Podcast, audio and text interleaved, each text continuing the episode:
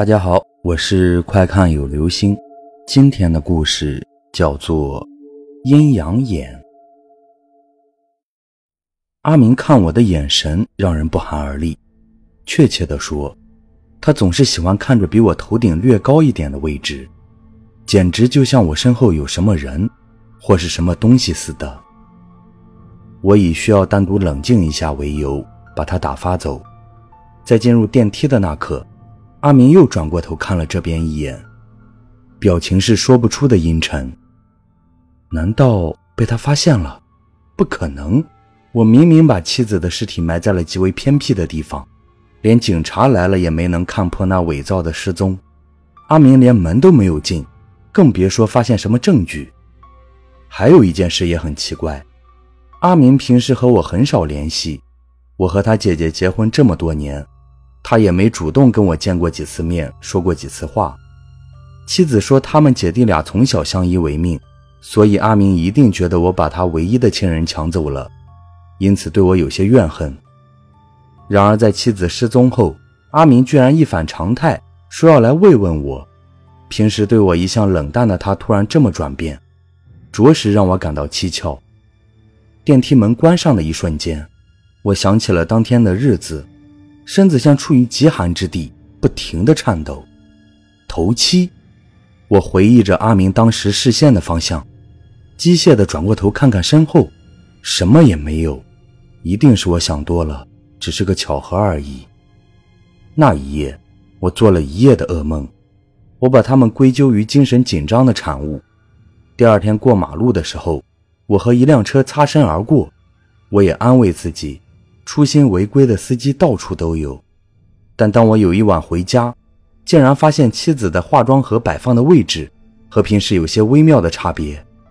我不能再欺骗自己了，妻子的冤魂还在。突然，身后的衣柜里传来些许声响，那是妻子的专用衣柜。我不敢打开去证实，赶紧跑出门外，在邻居的陪同下报了警，结果什么也没有发现。走投无路的我，只好寄托于家乡的一种说法，把死者的物品全部收集起来销毁，能砍断死者的留恋，或让死者无法找到回家的路。我找了几个朋友一起回家收拾妻子的遗物。我们忙活了好久，当其中一个朋友问及时间的时候，我终于发现所有问题的关键，包括阿明那奇怪眼神的秘密。朋友们走后。我独自在客厅里大笑，笑自己捕风捉影的愚蠢行为。世上根本没有鬼魂。我把大门正对着的那面墙上挂着的古董钟取了下来，那就是当时阿明看着的东西。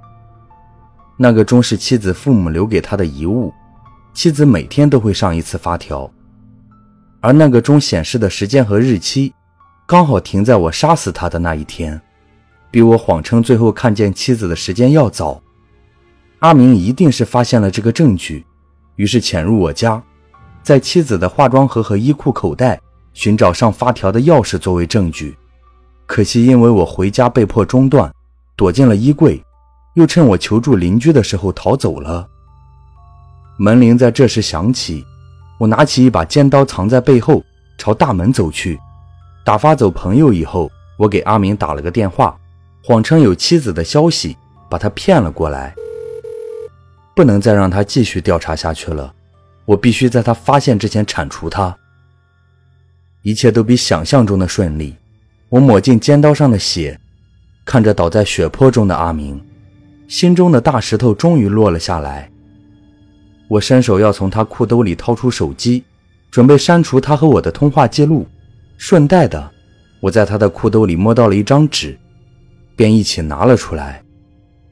那是从报纸上剪下来的一则收购消息：某收藏家愿意高价收购一款古董钟，图片中的钟和我身后的那个一模一样。我看着阿明渐渐发冷的尸体，傻了眼。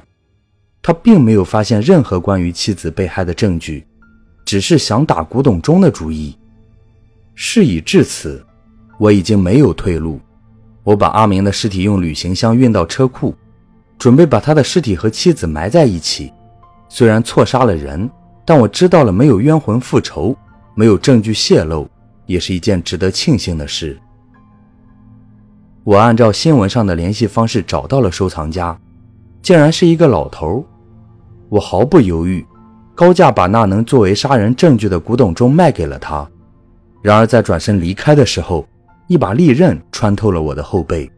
然后我听见老头沙哑的声音：“这钟原本属于我的挚友夫妇，竟被他们的女儿害死夺得。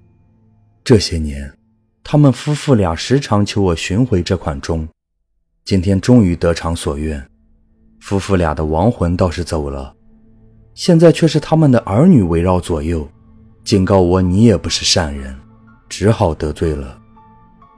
我的视线和听觉逐渐模糊。”意识消失的瞬间，我仿佛看见了妻子和阿明的笑脸。好了，这就是今天的故事，《阴阳眼》。